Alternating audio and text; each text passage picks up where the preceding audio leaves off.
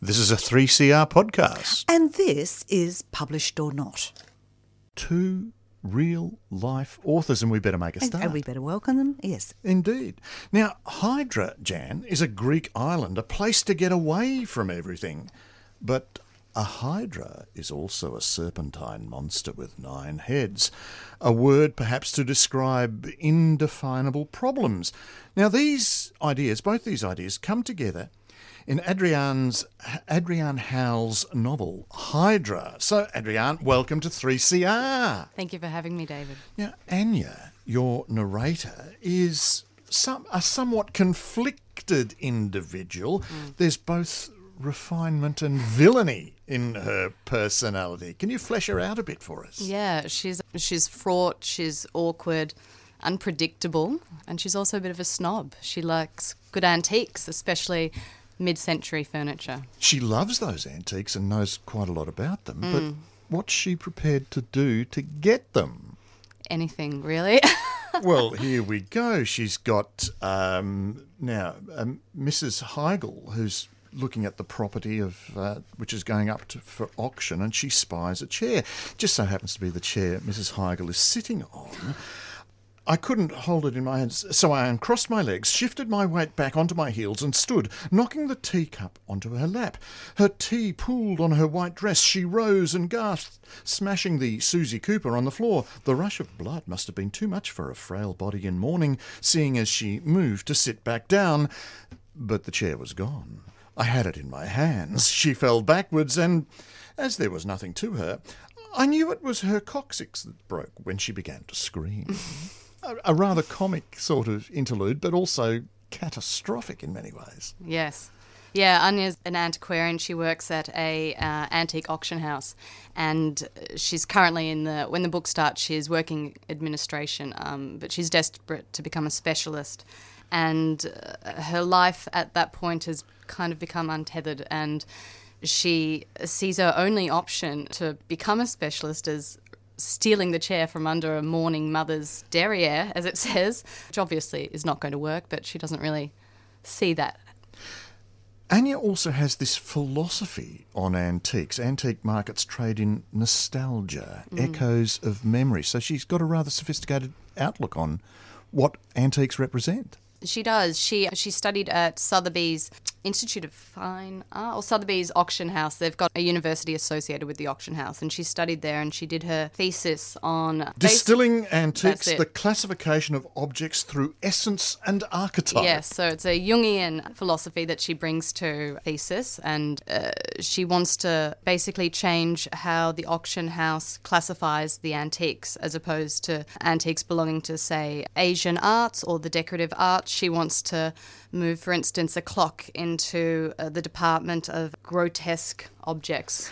But the antiques also represent memories Mm. and nostalgia, and that becomes an intriguing point in the novel because it's memories that sort of become a hydra for us in some ways. Yes, and I think particularly for Anya, uh, when the novel opens, it's the memory of her mother who has died a few years earlier, and coming to terms with uh, the memory of uh, the woman that she has, but also uh, s- discovering that perhaps that woman was more complicated and not the object of perfection that she thinks that she is. And she's also carrying a problem because she had been on holiday in Hydra, but what's happened there? Yes, so that's where her marriage ended. Again, her own fault. But ultimately, I think you could say that they probably weren't meant to be together. But the way in which it ended was definitely another fraught. Trauma. But Yeah. that, that adds to this baggage she is carrying with her along the way. Now, just as we get established with the storyline of Anya, the novel uh, basically goes into a whole other narrative and a whole other style. Uh, we have uh, a military inquiry taking place. What were you doing to the reader here, and what's happening? Yeah, so the, the novel entwines three narratives. And at the time, I was really interested in looking at story and narrative as a way of exploring kind of the disruption of our known realities. And so I was reading Nicole Krauss, um, especially Great House, and I loved the way that her, her stories kind of brush past each other but never really grab hold of one another. What I wanted to introduce to Hydra was another structure, another structure to the story. Because the book deals with otherworldly and supernatural elements, I wanted this to really disrupt the reader. Yeah. well, it's it's a series of interviews and Yes. communiques that are military, and we wonder how these storylines connect. But there is a connection because where does Anya end up on HMAS Hydra? yes. As in a base. So she, what's she doing there? Yes, so she, after getting fired from her job, she ends up on this, discovering this property that is being offered for a 100 year lease. And it so happens to be a property that was once owned by HMAS Hydra. So the name of the island she was on when she lost her marriage, her husband. And for some reason that appeals to her. There's something in Anya that is incredibly self destructive. And she wanted to base herself there, she wanted to hide there. But all of a sudden, things start happening, especially on the doorstep of the cottage she is renting. We find there are feces mm. left on the doorstep. There's blood on the doorstep. There's a single sneaker. So we're sort of going into another style in many ways of a, a horror or mystery sort of storyline here. Yes, it's all about the disruption of what you think the story is going to be. I think I was reading a lot of, I think the term is epistolary techniques in literature where they introduce, um, as you said before, documentation and Well, yeah, it, it disrupts the reader, but there is a uh, there's something there in that area hmm. associated with the base HMAS Hydra, and it's become part of folklore in the area, and it's something called an arbor. An Yes. arbor. And when anything goes wrong, we blame Ann Arbor. yes. Does Annaba mean anything to you, Miss Harley? I looked at him quizzically. Raising his head, he surveyed the market.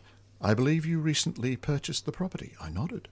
You might not yet have realised, Miss Harley, that we're a community of talebearers, and sometimes our folk tales turn from fables to excuses.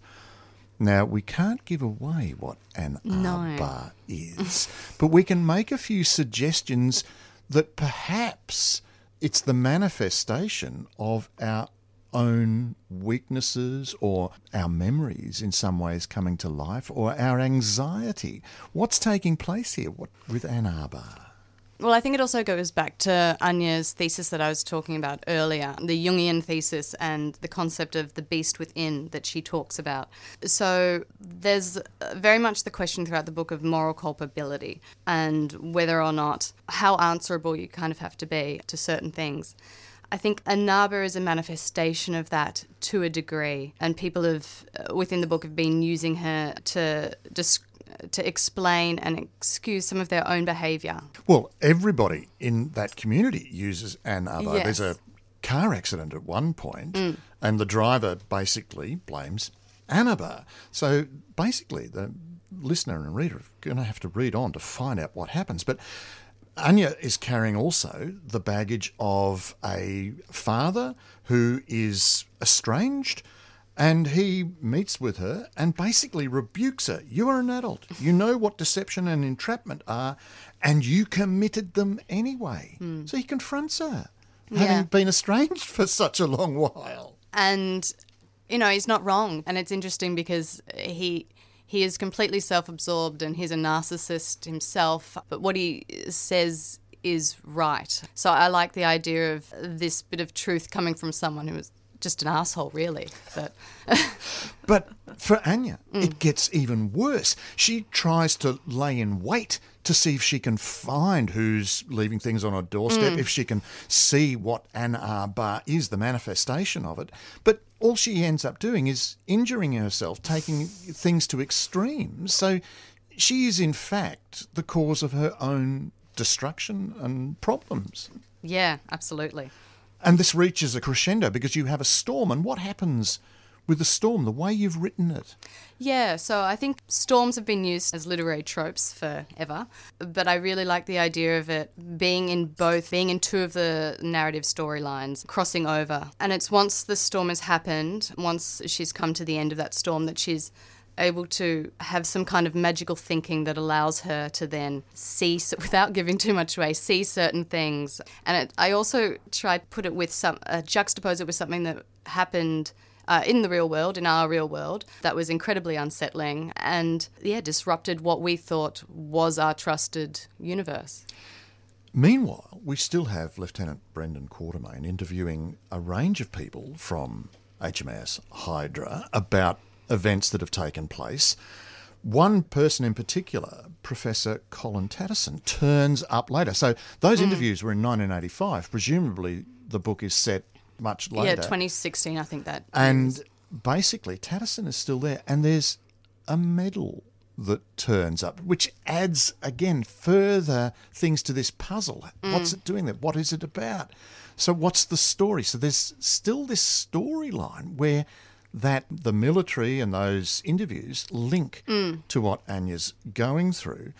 But really, we do have to ask Anya discovers what Ann Arbor is, but does this mm. actually change or alter her personality or understanding of the world? Yeah, I don't think so. I think, well, it does in the sense that kind of deems her actions permissible given that she acknowledged them.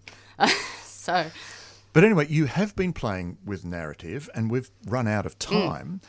Uh, but that playing of narrative comes together in that last, very last line, which I think I can give away. For narrative is a human concept and has nothing to do with the wild. So that use of narrative to an altering of that narrative to change the storyline and get the reader intrigued. So the reader and listener need to read Hydra by Adrienne Howell, and it's a Transit Lounge release. Adrienne, thank you very much for talking for with me, me today. Well, we're moving a little bit more locally than London and Greek islands.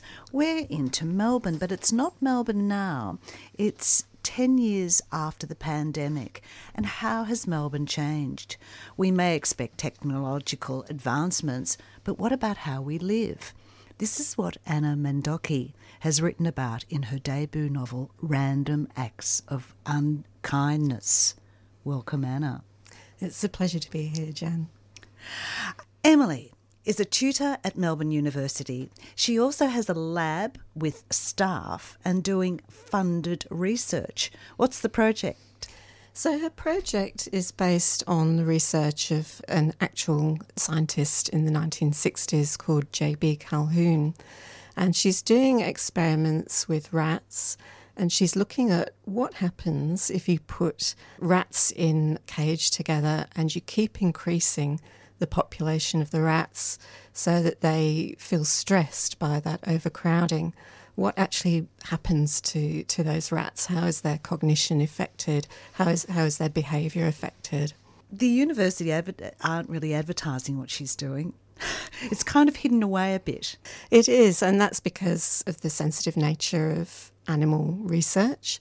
So, yes, they have to keep it very quiet and, and not really say much about it, but it is being funded by developers mm. and commercial interests who are obviously very interested in finding benefits of putting people, a lot of people together. This John Calhoun, who originally did this research, he came across a term called compassionate revolution. Yes.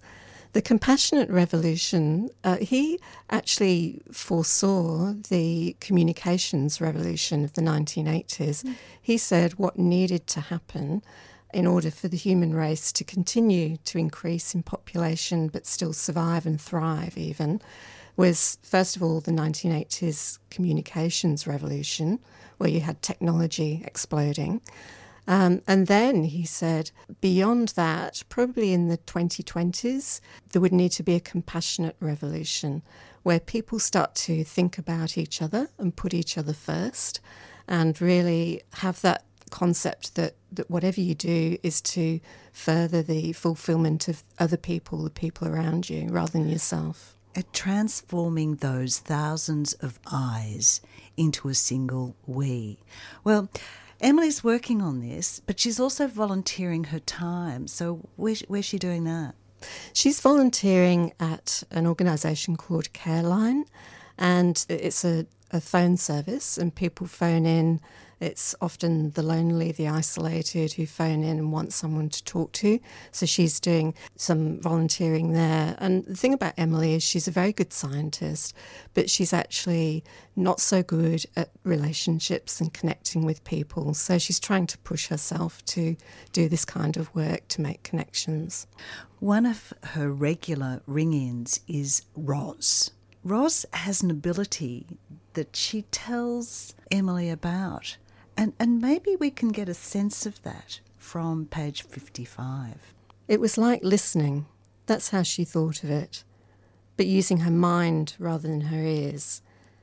If the message was powerful enough, something affecting many people, then she could hear what was happening. She could see the images created directly in her brain.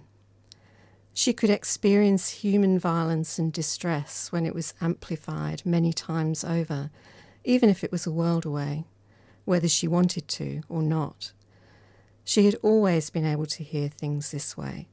It was as automatic as breathing for her. We'll see examples of this later, but let's get back to Emily. One of her students is Amala. What's Amala's background? Amala is an international student and she's come from India to study in Australia. And she is, she, I guess she had high expectations about coming to Australia and perhaps they've not, it's not been quite what she expected. And she's struggling. She's finding it hard to make connections. She's, she's feeling a sense of dislocation and she's really missing home. She has a brother here, brother uh, Rajiv. Now he's sharing a one bedroom flat. He's uh, sleeping on the couch, and his childhood friend from India, Sunil, is sleeping on the bed. Now Rajiv is working as an Uber driver and studying. In contrast, how is Amala living? Amala is living in unexpected luxury, and certainly Sunil is a little bit suspicious of this, mm. very suspicious of this. Uh, she has beautiful clothes, jewel like colours. She's funding all of this expensive lifestyle by working at the Myer department store. Oh. so, so, she says. Mm, mm-hmm. Yes. Amala also has a connection to Roz. Yeah, so Amala is studying social work, and as part of her social work placements, she's visiting the neighbour of Roz, who's called Spiro and she goes around to help him out. And so that way she meets Roz, who's visiting, who's also popping in to see her neighbour from time to time. Now, Roz, we know, is really very poor. She's a very creative, abstract photographer. Mm. And she finds food wherever. She has a very devoted dog. And anyway, she never complains about how difficult life is, but others do. And this is where we get the random acts of unkindness, mm. RUA. Yes, now that's a blog that Amala has set up. So she has invited people to submit acts that have happened to them, events that have happened to them where people have been unkind to them. And then she reads those submissions and she provides her own kind of special kind of advice on what, what she thinks they should do about it. So she, that provides a bit of light relief in the book. In contrast to that, we get the absolute horror of some of Roz's thoughts, her what she sees, her visions, and it's it's like a suspense story in itself. We get the feel of a father's bewilderment and horror at a tsunami happening in India. A doctor witnessing a bombing at a hospital he's working at in West Papua and his own horrific death. Or a mother curiously wondering about a Mexican mountain sliding and smothering everything in its wake. When these things happen, how does the rest of the world react? Unfortunately, Roz, when she tries to warn people about her premonitions, no one will actually believe her. So she's really stuck in a place where she's starting to simply accept these visions and accept that she's powerless to do anything about them. But then there is a vision that she has that, that really triggers her to change that approach and to think, what can I do about and this? This vision is what's happening in the rail loop in Melbourne. Mm. So this is in the near future, remember? So this is when the new metro loop has been uh, built and is operating. And Roz has a vision of a terrorist attack. I don't want to say too much No. about it, but she she has a vision that there's going to be a terrorist attack on the railway line and in the tunnel. And she is very concerned. It seems like both Amala and Emily are going to be caught up in, in this event. So she feels that she must report it, must do something proactive about it. so the consequence of reporting it? Unfortunately, again, she gets ignored. and so this really is a, a catalyst for her to to make the choice. Does she act on it and try and, and as one person to try and prevent this from happening? Or does she simply accept it and, and let it continue? And she doesn't really realise anything's happening until the Australian Federal Police are breaking down her door. Well, both Emily and Amala have their own personal problems too. Something that we would hope women in 10 years' time didn't have stalkers. How do they know? How does Emily know about her stalker? She starts getting text messages initially. Yes, some very odd text messages, and also she has a caller to Careline who is gives her a very uneasy feeling, and she starts feeling a little bit paranoid. She's seeing, understandably, she's seeing uh, danger everywhere, and and that's kind of the the effect that stalking can have on you. I think that you start you start to question yourself and and question everything around you and the people around you, and you don't really trust anyone.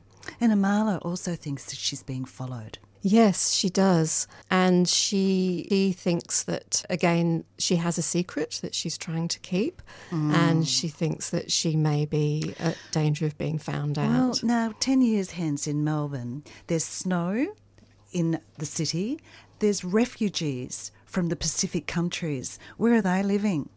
They are all camped in a tent city in the Treasury Gardens. In the yeah. Mm. Treasury Gardens, and they're about to be expanded into the showgrounds. And just up the road from the MCG, on a football match day, there is also a protest going on. What's this about? Mm, the protest is about it's outside a new development, a large apartment building, and they haven't been able to sell the apartments because the property market has really declined. So the Department of Housing is looking at turning those into housing for homeless people and refugees. Mm. And that's what the protest is about. that There's a certain number of the local residents who aren't very on board with that. The, well, this protest and the aftermath bring the characters together in a fast paced suspense story. But Anna Mandoki, were you aware when writing this that all the men that you've written about in this book are either manipulative or dishonest? Yes, and and and the women to an extent as well. Like I don't think there are any really nice people in this. The women do come to you know a realization later that there'd be a different way of living. Um, but I set it in the near future because I wanted to see us we were headed as a society if we continue to focus on our individual interests and needs rather than on the community's interests. And so for me, that was really about all of the characters are really motivated in a lot of ways by self interest. Absolutely. Anna Mandoki has written about a slightly futuristic Melbourne of human connection in an increasingly fragmented world, and where three very different women's lives become entwined in random acts of unkindness. And the rail loop is going to be completed in 20 years? Oh, only an author with a great imagination could think of that. What about eating um, restaurant cuisine of possum brain? Ah, mm, tantalising, or having waiting. energy credits. Oh, they're all there, and so much more. Really, really good read. Well, I was talking with Adrienne Howell, her novel Hydra from Transit Lounge. And, and of course, it was Anna Mandoki with Random Acts of Unkindness by Midnight Sun Publishing. And that takes us out for Oh, it does week. again. Golly, time goes quickly, It's amazing how quickly it flies by. Yeah, thank you to our two authors. It was really great to read your books and hear about them. And to So talk about them Oh, in their presence. This is just so unique. I know. And if we've triggered anybody's interest, of course, you can buy the books or listen back at the podcast. And we'll see you all next week. We will. You've just been listening to Published or Not on 3CR.